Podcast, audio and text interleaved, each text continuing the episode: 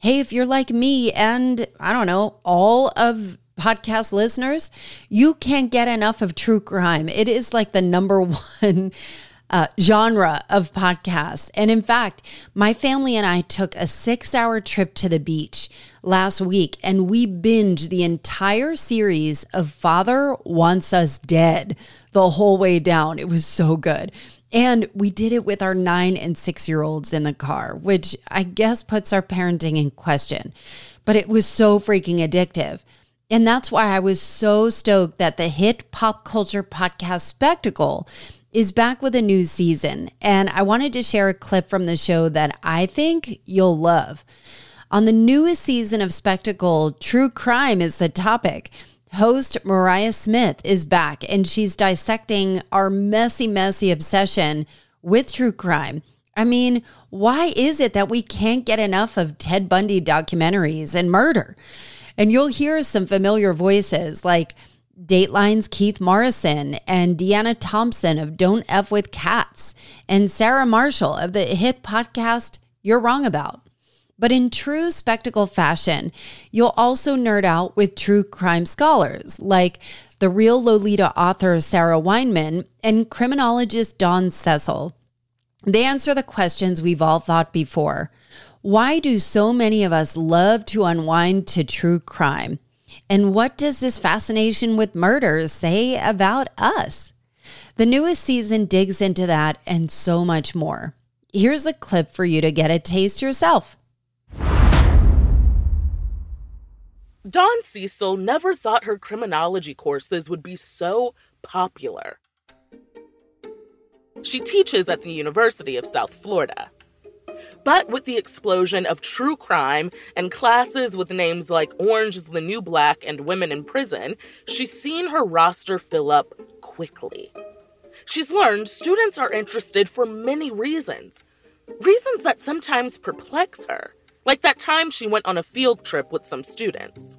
I have actually been to death row where Ted Bundy was once held. The reason I remember this is because we saw the electric chair and one of my students said, My hero died in that chair. She's like, What?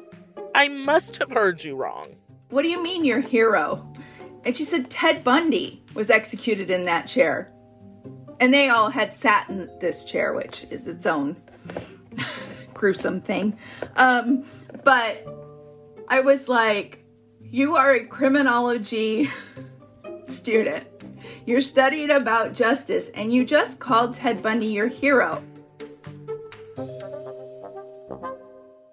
This was a field trip to Florida State Prison, and part of the tour was seeing the electric chair. The electric chair that executed Ted Bundy, among others.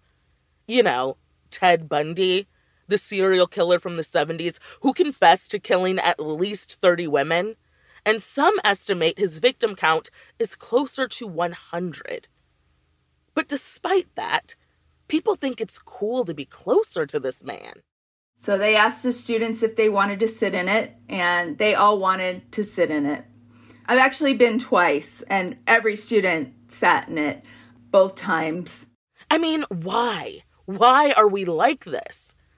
We can't entirely fault this woman for exalting Ted Bundy for whatever strange reason, because you know what? She's mirroring society. And that is what I want us to explore today.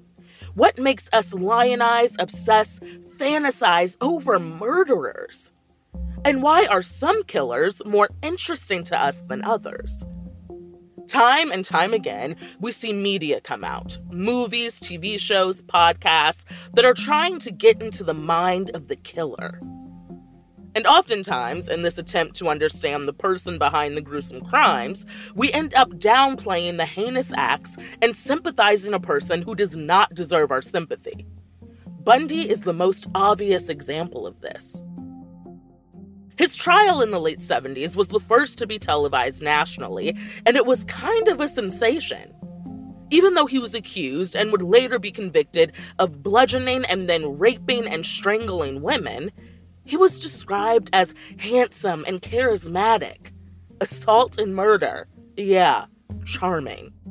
Well, so when Ted Bundy was on trial in 1979, not only were people watching it on TV, but young women were driving to go to the trial live. That's Alissa Wilkinson. She's a film critic and senior culture reporter at Vox. And then when we think about someone like Ted Bundy, again, handsome, suave, educated, the judge said that, you know, he would have made a good lawyer during the trial.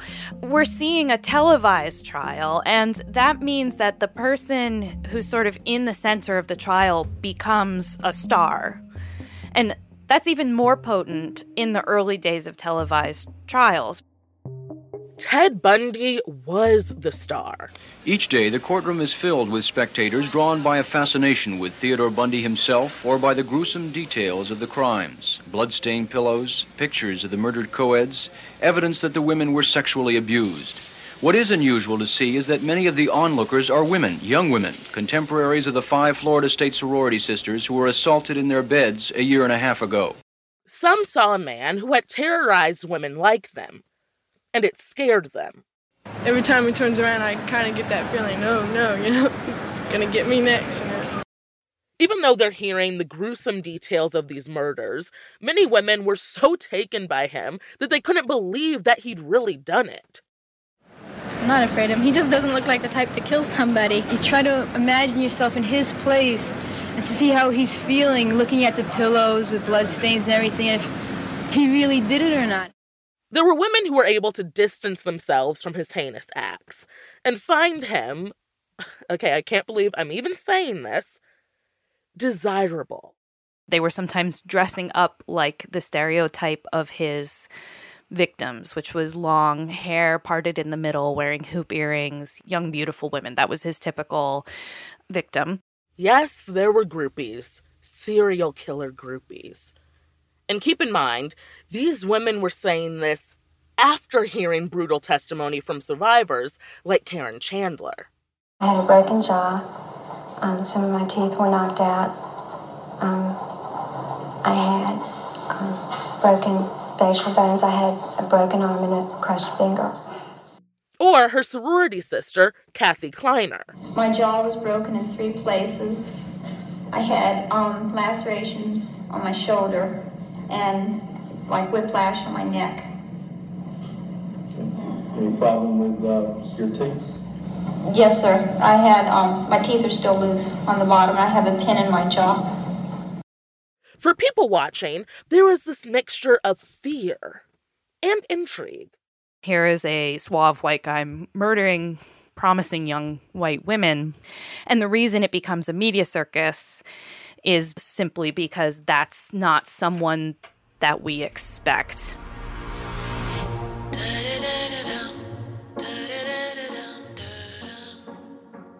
So much of true crime is defined not so much by the reality of what happened, but our societal expectations of what a person who would do that might be like or look like.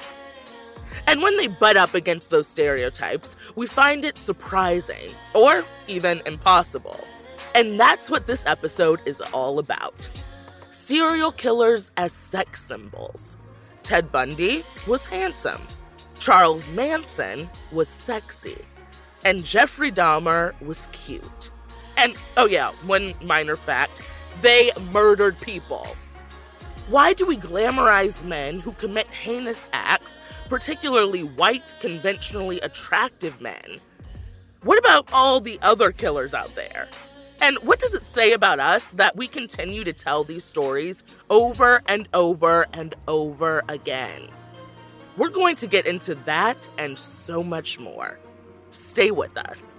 From Neon Hum Media and Sony Music Entertainment, I'm Mariah Smith and this is Spectacle True Crime. From Neon Hum Media and Sony Music Entertainment, subscribe to Spectacle True Crime. Listen wherever you get your podcasts.